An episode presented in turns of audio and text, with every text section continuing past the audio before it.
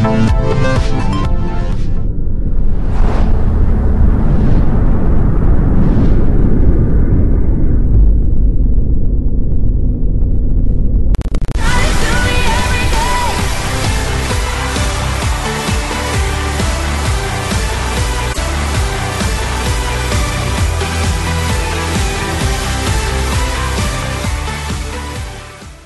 good morning, C4 family.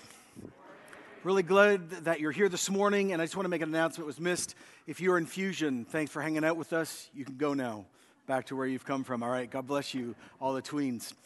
Uh, we're really glad that you're joining us here this morning. Want to say a really uh, strong good morning to all of you watching and listening online, wherever you might be. Whether you're part of our community and you're serving this morning, you go to another church, you're online watching today, or you don't go to any church, you're welcome. And I want to say to all of you, no matter where you are on your journey this morning, whether you are a doubter or a seeker, or you've just become a Christian, or you've been a Christian for a long while, God welcomes all of you. And it is not a mistake that you're here this morning because God is about to speak. And I hope every one of you has taken the time to prepare yourself to hear because God never wastes services or moments. He's always speaking. So let me take a moment to pray and then we'll get involved. Lord, this is your church, this is your word, we're your people. Some of us are coming to check you out for the first time, but our ask is this that the kingdom of God, the reign and rule of God, the presence of God would now begin to work itself out here in this room and virtually online later. We ask this in Jesus' name, and everyone said, Amen. How many of you would admit that we watch too much television in our culture? Raise your hand. All right, yes. All right. Now, it's interesting when you look at television and you think about it, many of us watch it, most of us do, I'm sure, that there are certain genres that seem to last. Uh, from even before TV to radio, from radio to books, books to orality, there are certain themes that capture the imagination of the human creature. Now, one of them that is very common, which most of us, I think, watch, or listen to are mysteries. We love mysteries, especially our culture, murder mysteries. And, and we know this because of all the different programs. So let's see what you watched this morning. This is confession time. All right.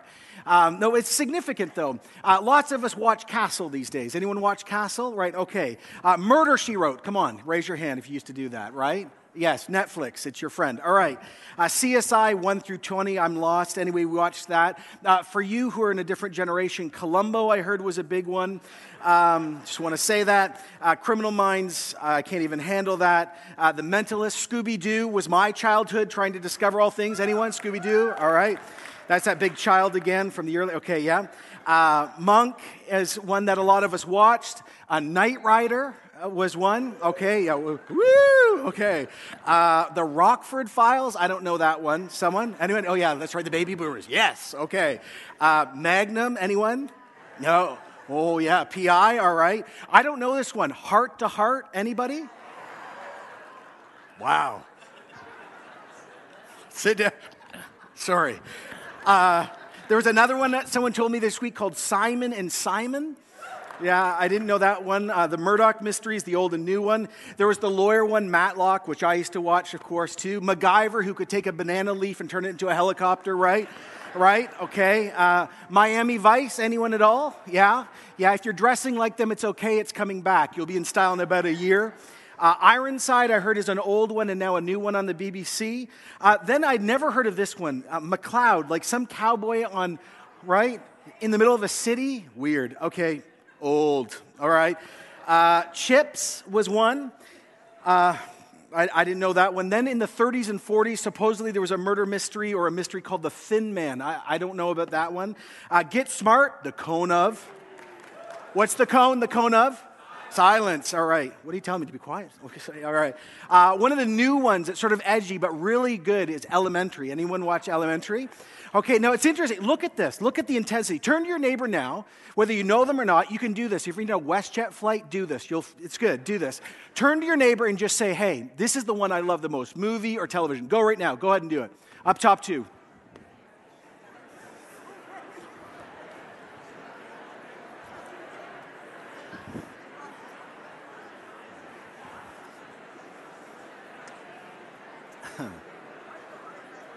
wow. All right. Now, I would like to point out the intensity of this crowd. There are TV executives somewhere just laughing. Yes, yes. Now, mystery is a big thing in our culture. Eh, look at how we reacted to these different shows. And the reason why I bring this up as illustration is because the idea of mystery is where Paul is about to go in Ephesians chapter 3. Now, if you've got a Bible, virtual, physical, whatever, turn there and get ready. But one thing we always need to be careful of is that when we hear a word like mystery, we need to be careful because what it means today, what we think about because we watch all these television shows or we read the Hardy Boys or whatever you grew up doing, it does not necessarily mean that back then.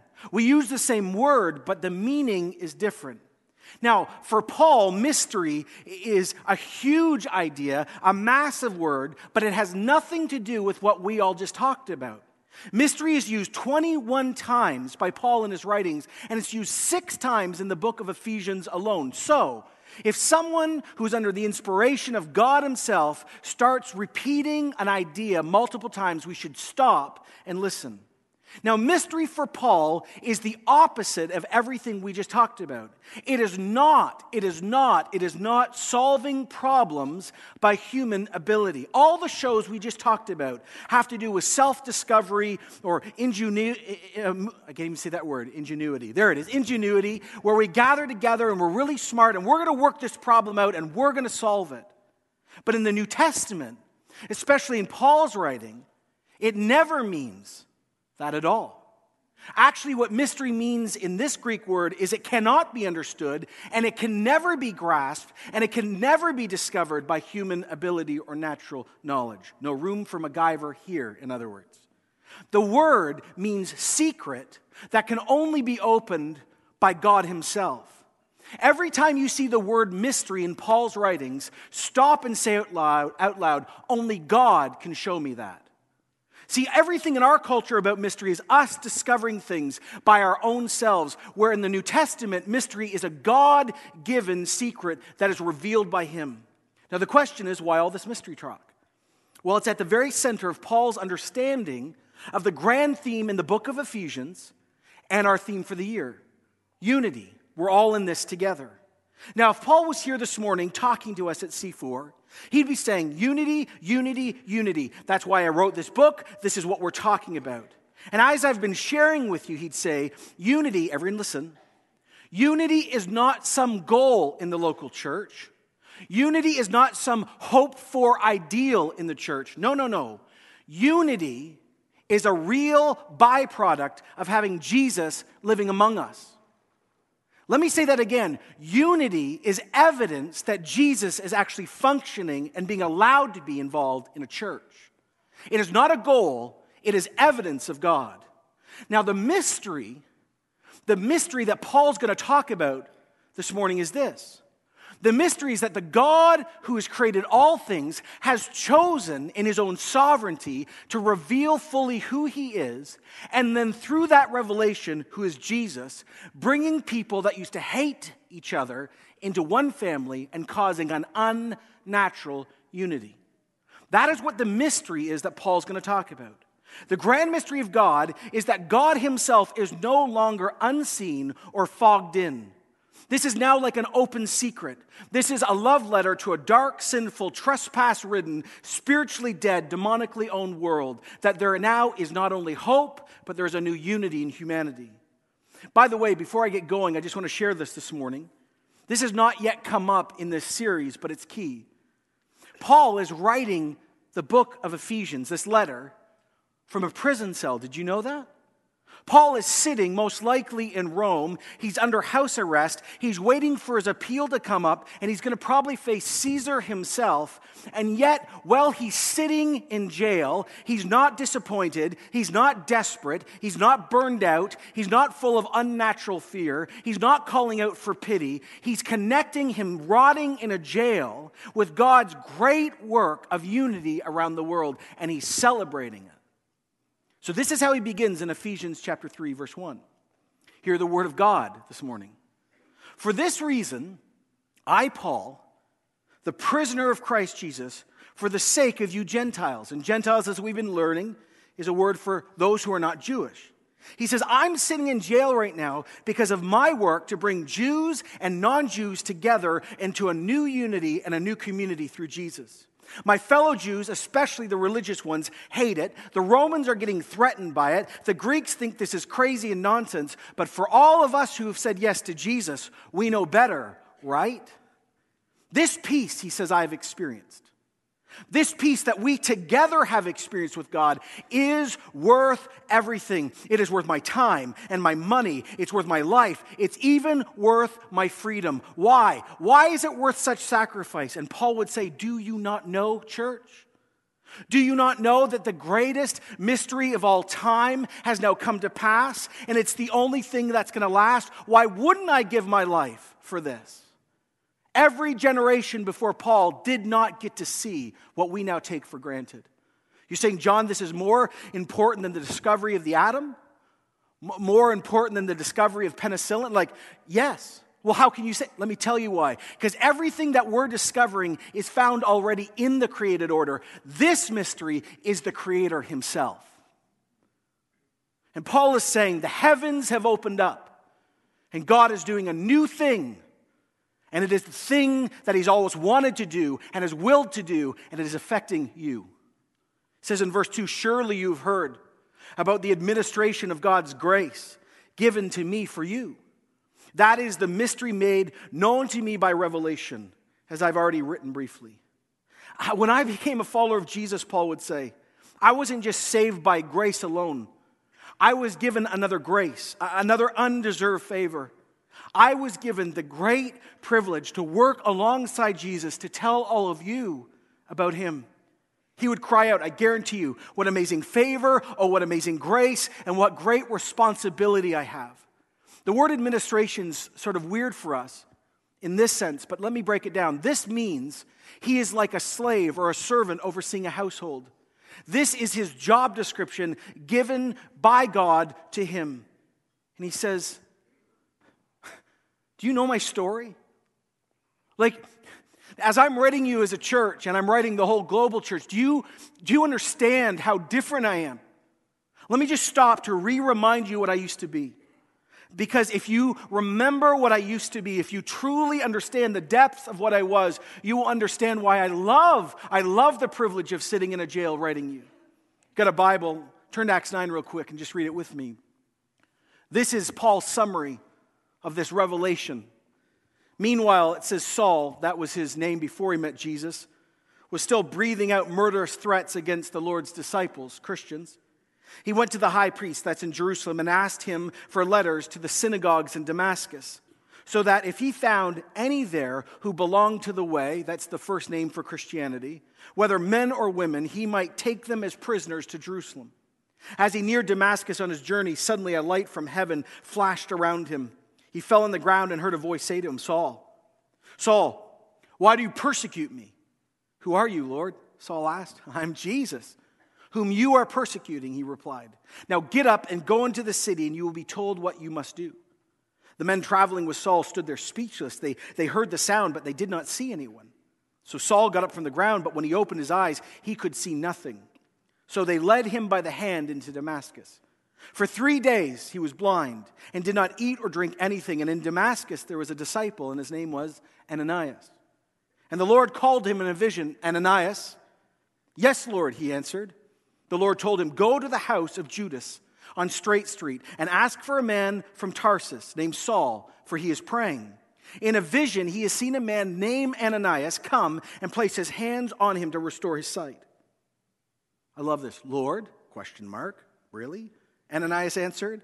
I've heard many reports about this man and all the harm he's done to your holy people in Jerusalem. And he's come here with the authority of the chief priests to arrest all who call upon your name. Brackets, are you crazy, Jesus? This is me. He's coming to hunt me down. But the Lord said to Ananias, as he does, Go. This man, here it is, is my chosen instrument to proclaim my name to the non Jews and to their kings and to the people of Israel. I will show him how much he must suffer for my name. See, that's Paul's story.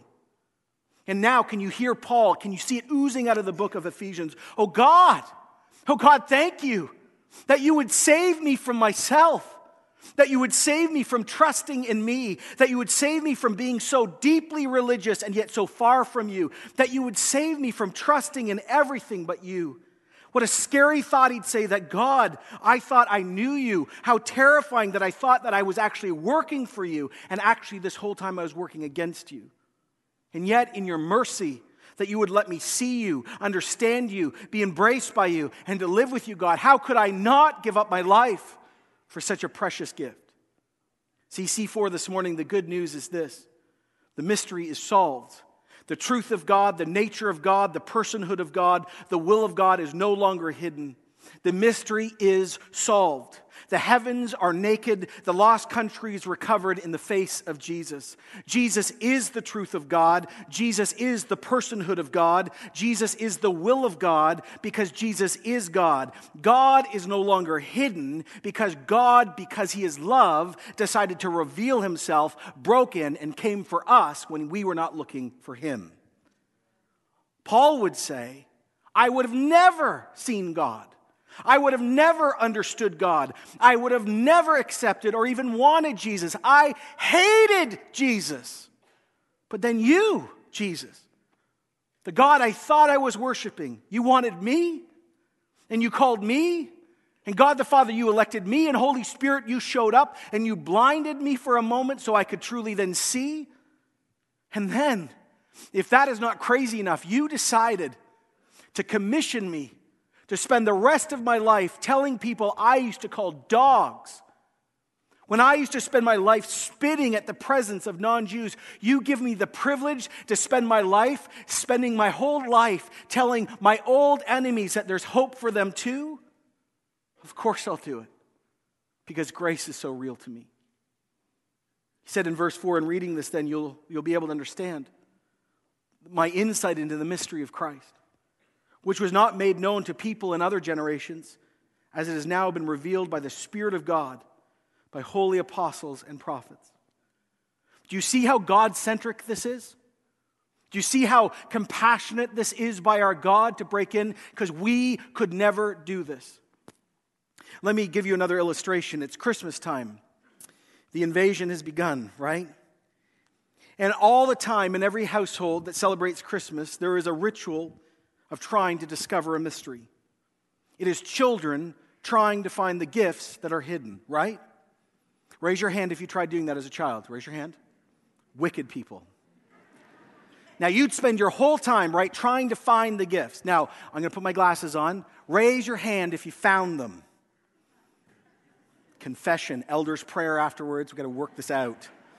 Right? So, look, you, you discovered them, you, you found them. Now, raise your hand if you lied to your parents and you told them you didn't find the gifts. Oh, yeah. Yeah.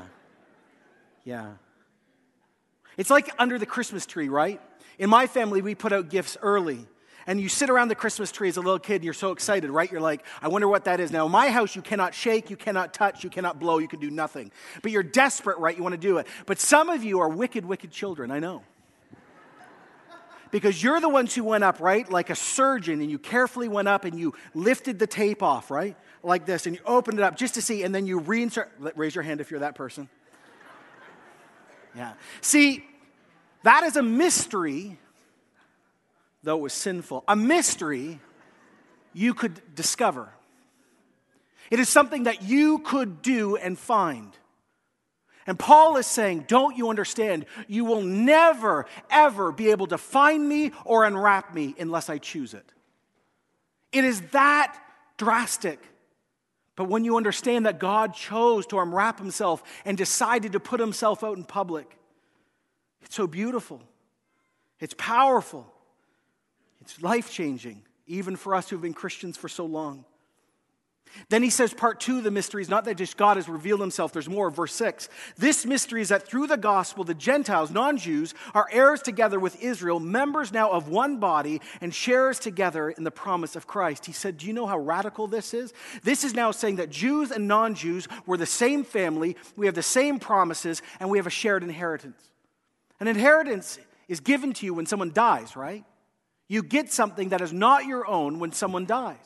And that is exactly the point. It's why they use the word. Jesus died, but then he did not stay dead. He rose from the dead, and he now gives us an inheritance. And like we found out last week, we together are now citizens of a new city. We together are members of a new family. We together are the building blocks of a new house. We together have replaced the temple in Jerusalem. We together are the church.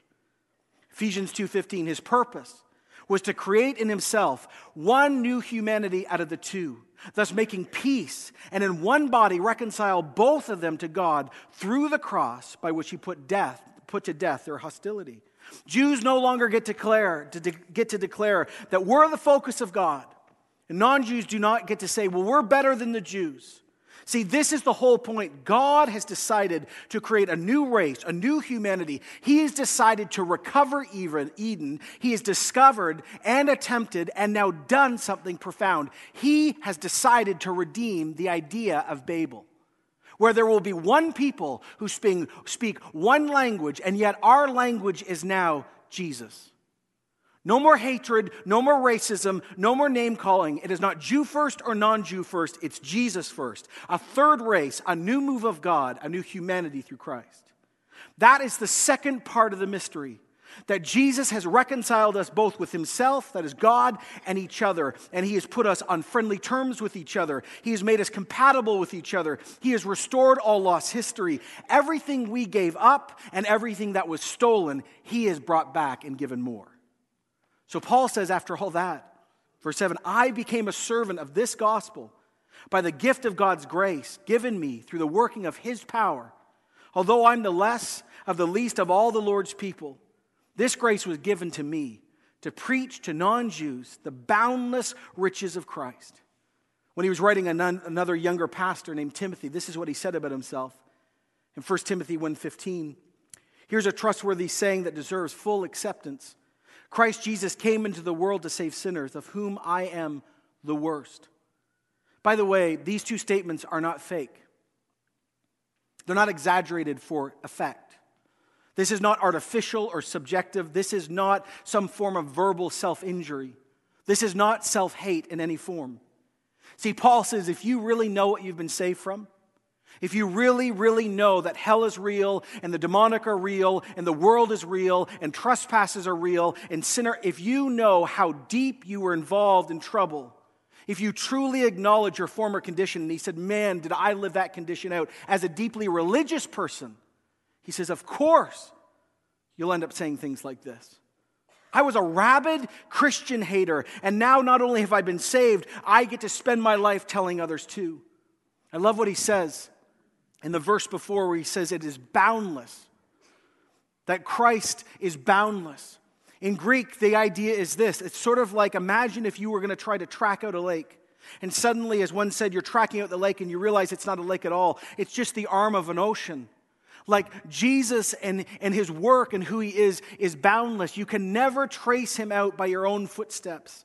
He is so wide and deep and profound. He says, Well, this is what I get to do. Although I am less of all the least of the Lord's people, this grace was given to me, he said, to preach to Gentiles the boundless riches of Christ, and to make plain to everyone the administration of this mystery, which for ages past was kept hidden in God, who created all things. He says, The mystery's over. God's knowable. God's reversed all our mistakes. Jesus has taken our sin and trespass. He's overcome the power of the world. He's bound the prince of the air and that, that Jesus would choose to take warring ethnic, economic, religious, and social fractures and make a new community, a, new humanity, a, a foretaste, a token of what is coming in the new heavens and the new earth. For anyone who's a Christian, wouldn't you say this morning Christ is everything for us? No, I'm asking you. It, yes.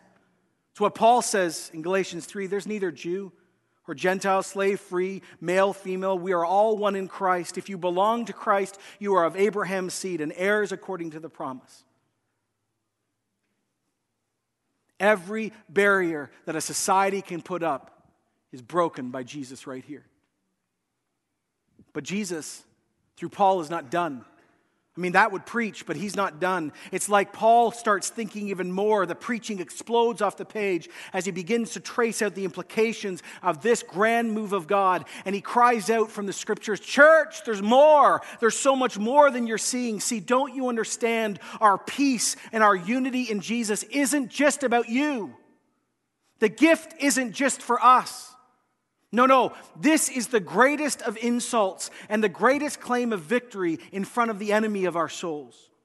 His intent, verse 10, was that now, through the church, now, right now, through the church, the manifold wisdom of God should be known to the rulers and authorities in the heavenly realms according to his eternal purpose that he accomplished in Jesus Christ our Lord.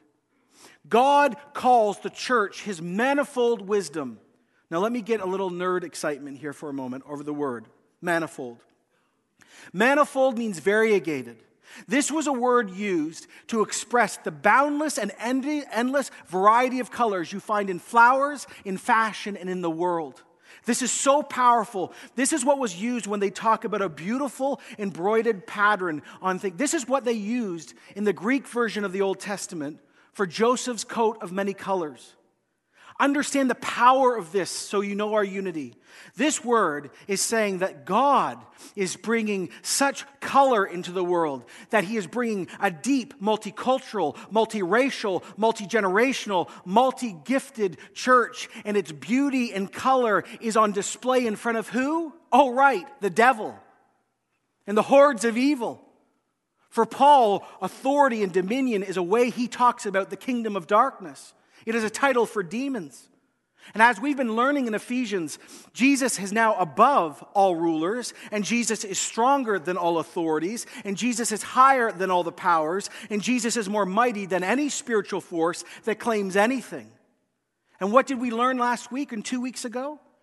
That through Jesus, each broken, normal Christian is brought into a new community, and it says in Ephesians 2 6, and God raised us up with Christ and seated us with him in the heavenly realms in Christ Jesus. Now, watch this drop.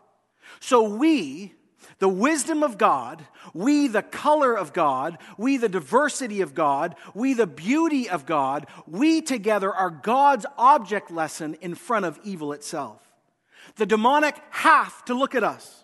Our very existence reminds them of their defeat. It causes them to cringe every time they see a Christian. We are living examples of why they have always lost, will always lose, and will forever burn in hell. Our existence, our very positive possession, declares to the highest unholy power you have lost, you will never be God, you will never storm heaven, you will never hold on. We are the billboard of God saying, You chose the wrong side before the beginning of time.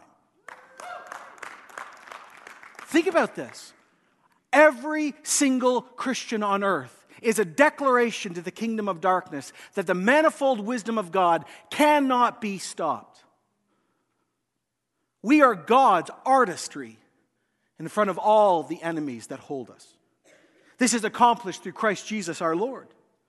This is done under the will of God. And what is being declared here is what He has begun, He will end. And so, the people of God, the Word of God, the temple of God will outlast everything Marxism, capitalism, militant Islam, Buddhism, New Age, materialism. You fill in the blank religiously, theologically, philosophically.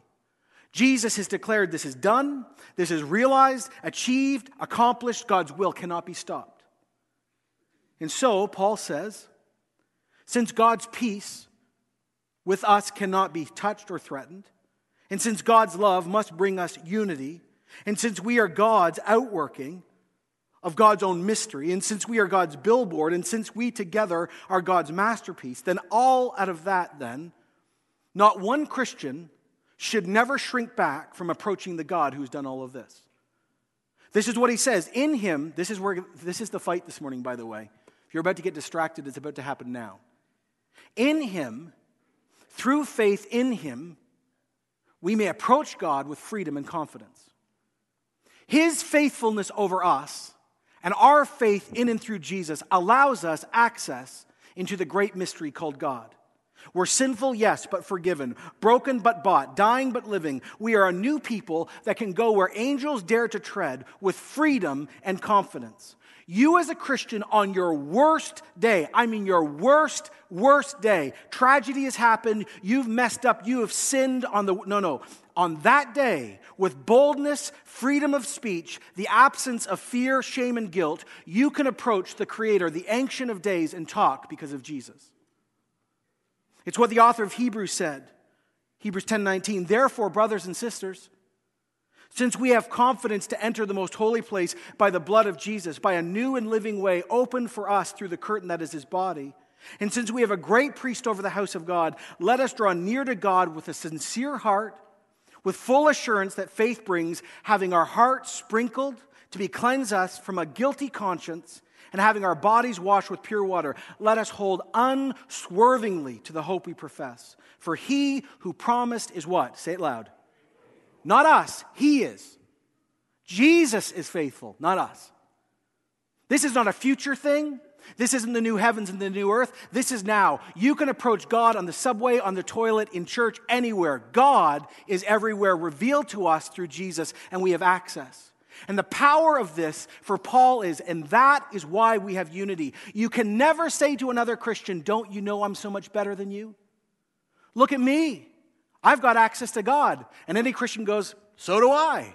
Go team. This is unity in the church.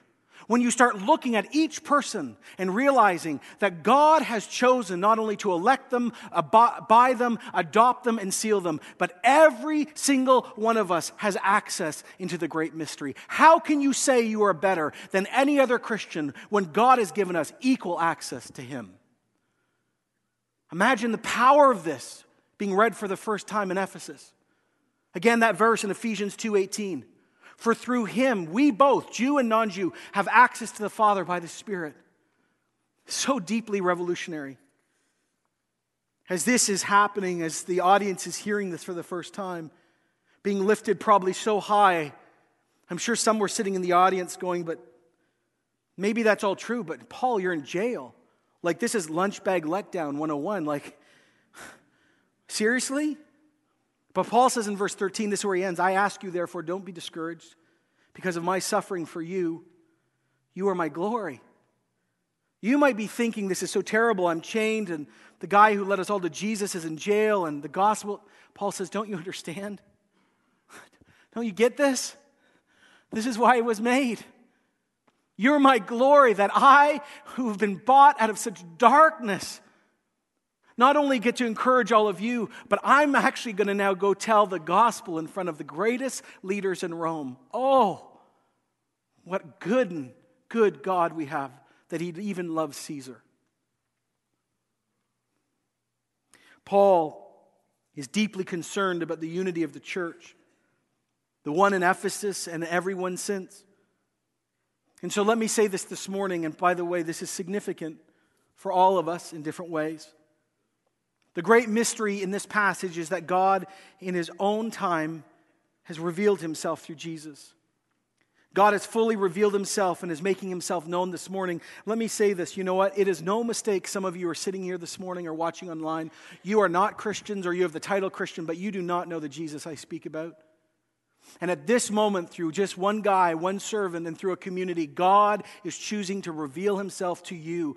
God is saying the mystery is now unfolding in front of you.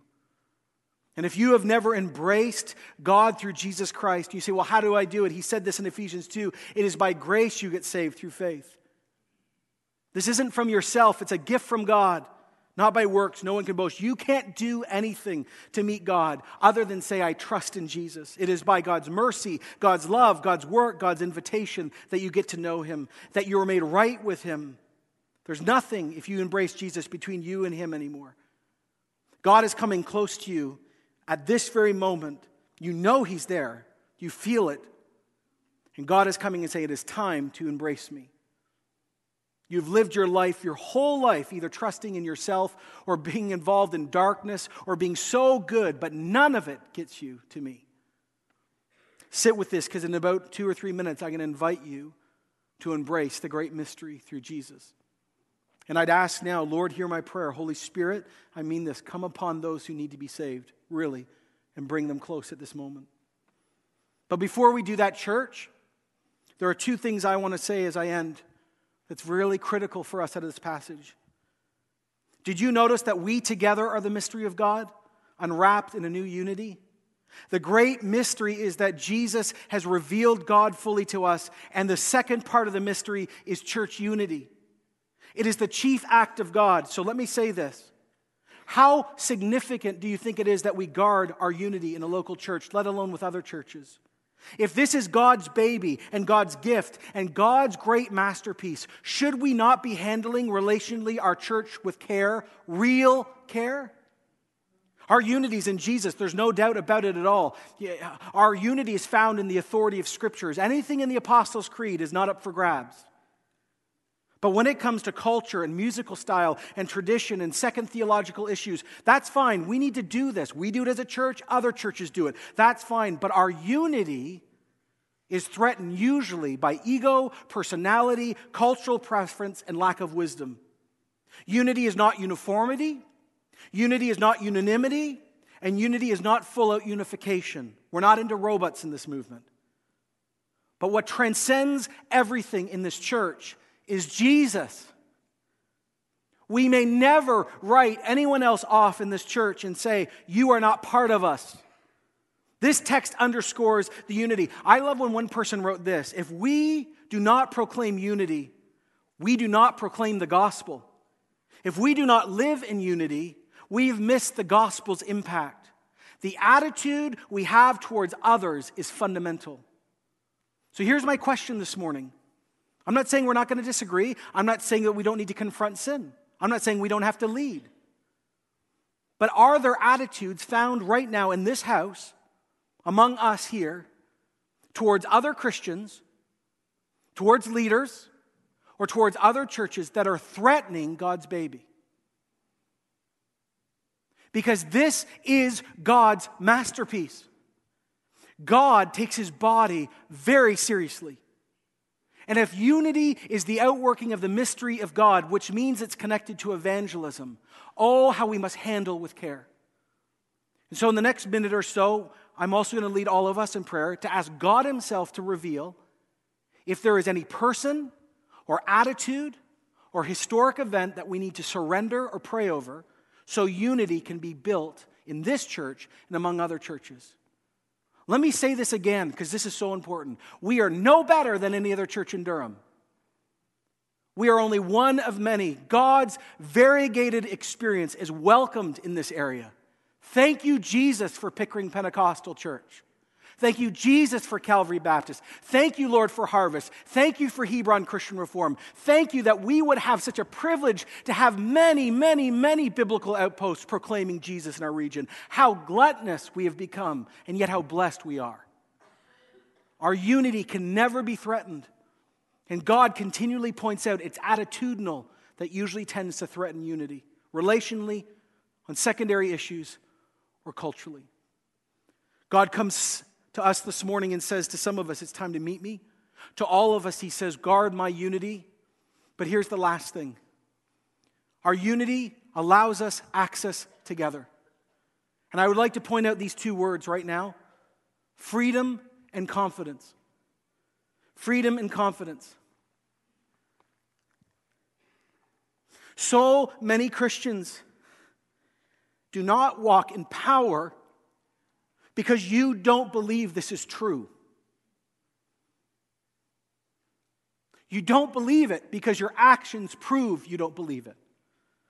The Bible says that you are welcome to walk into God's holy presence because of Jesus at any time, and you can do it not with arrogance, but of confidence. So, my question this morning is who are you allowing to form the truth in you? The devil will always say that you are never welcome in his presence. He's called the accuser of the brethren. Your own heart will accuse you. Your own heart will tell you regularly you can't go talk to God today. It's what John wrote in 1 John 3:19. This is how we know we belong to the truth. Read this. How we set our hearts at rest in his presence. Let me just stop there. So many of you don't have rest in God's presence. Notice it. If our heart condemns us, your Christian heart condemns us, we know that God is greater than our hearts and God knows everything. The devil and your own heart and your family are going to say, Well, you can't approach God. Don't you know what you looked at last night online? Don't you know your addiction? I know what you did 40 years ago that you're still keeping hidden. You can never stop being hidden, church. Approach God with boldness and confidence. If there's anything between you and God or someone else, pray about it. Ask forgiveness. Confess. Begin reconciliation. Because here is the point. When we begin to see that our unity provides opportunity to enter the most holy place, that is where change takes place. Renewal. Oh God, I come to you in prayer. Change me. Do anything you must. But if you don't have confidence, you won't pray it. You will not go before God and say, Oh God, I pray that C4 will never be the same. I'm asking you to change every child, every teen, every tween, every young adult, every adult, every senior. I'm begging you, oh God, for a genuine revival. You won't pray it if you don't have freedom and confidence. You will never enter the most holy place where angels dare to tread and say, Oh God, Durham is going to hell. You must move and reveal yourself because if you don't, all is lost. You'll never do it if you don't have freedom and confidence. It is the great barrier to revival and renewal and awakening when people don't pray. And we don't pray because we do not believe what God has stated over us, but it is true. It is true. We have the right because of Jesus. It is where we pray, Oh God, be hallowed. It's the place we pray, Your kingdom come and Your will be done. It's where we invite His reign and rule into our life. It's where we ask daily bread. It's where we confess. It's where we're forced to begin to confess not only sin, but forgive others. It is the place where we ask God to spare us from temptation, good and bad things we cannot handle. And it is the place we ask Him to overcome principalities and powers. Our unity says we have access, but we must access it regularly. And so at this moment, with those things on the table, let's respond this way this morning. And this is a moment because we don't just want to hear this, we need to do. So here's the first thing. For some of us this morning, we have never met Jesus. The, God has been a mystery to us our whole life. Maybe you're atheist or agnostic, or you've, you've known God, an invention in your own mind, or a religious expression of God. But at this moment, this is what's happening. God has come and said, No, now you know me. So pray this Lord Jesus Christ, I want to know you. No more mystery between us. So, I confess with my mouth Jesus is Lord. I really believe you've been risen from the dead, and I want to be saved. I want there to be nothing between me and you anymore. And I turn, I, all my sin, my self trusting, my darkness, what it's done. I repent. I want to become a follower of Jesus. I want to have unity with God and with other people that's unnatural. I take a moment and I just say, Lord, save me now and give me eternal life. Holy Spirit, now I'd ask you to come upon our whole church here and virtually. And I would ask you now in people's minds to show us any place where we're threatening the unity of this church or unity with other churches. Holy Spirit, you're welcome right now. Uh, bring up in our minds people, leaders, situations, or attitudes.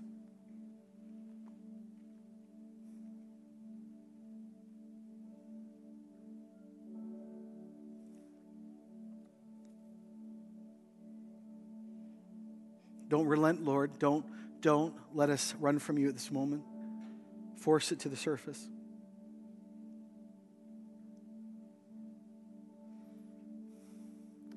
So some of us need to say, We're sorry. Forgive us, Lord, for threatening the unity of this church or another one. Others of us need to ask forgiveness for threatening the unity of our own families. We repent. Others of us need to begin to forgive leaders or other Christians in this church or other churches because that bitterness and unforgiveness has been causing disunity in our heart.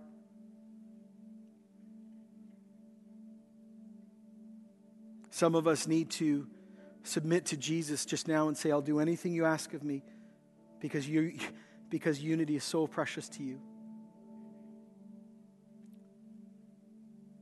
Oh Lord, forgive people, change people, convict people. Let no thought, expression, attitude of disunity reside in this place.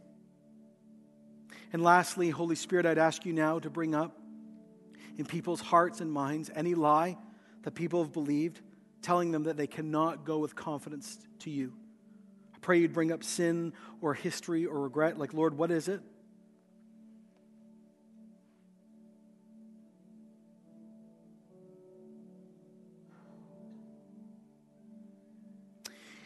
I pray in Jesus' name that every lie, either spun by the devil, our own heart, or others, that tells us that we do not have the right to enter the most holy place with confidence and freedom would be broken now in Jesus' name. I pray that everything that would say to people that they cannot enter, anything demonic whispering, has to leave our church now in Jesus' name. I pray, O oh Lord, that you would restore a deeper confidence and freedom in our prayer life in this church that our unity would be built, that we'd look at each other through the lens of equal access, and that we would start more and more entering the holy place with confidence. We lastly pray, oh God, build the unity of this church. It's your will, so we can pray it. Lord, build C4's unity. Help us to love each other, to forgive each other, be submissive to one another, to be led and lead well. Oh God, we pray that love would be deep in this church, that we'd look at each other through the lens of heaven. And we continue to pray, God, Holy Spirit, we ask this. You are most welcome to convict us at any time where we begin to threaten the work of God that is the mystery of our unity.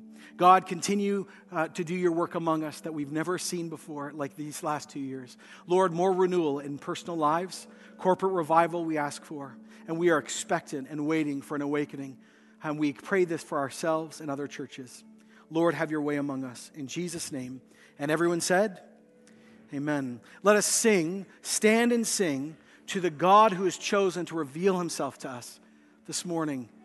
Let us be thankful that we are not like other generations that did not know his face fully.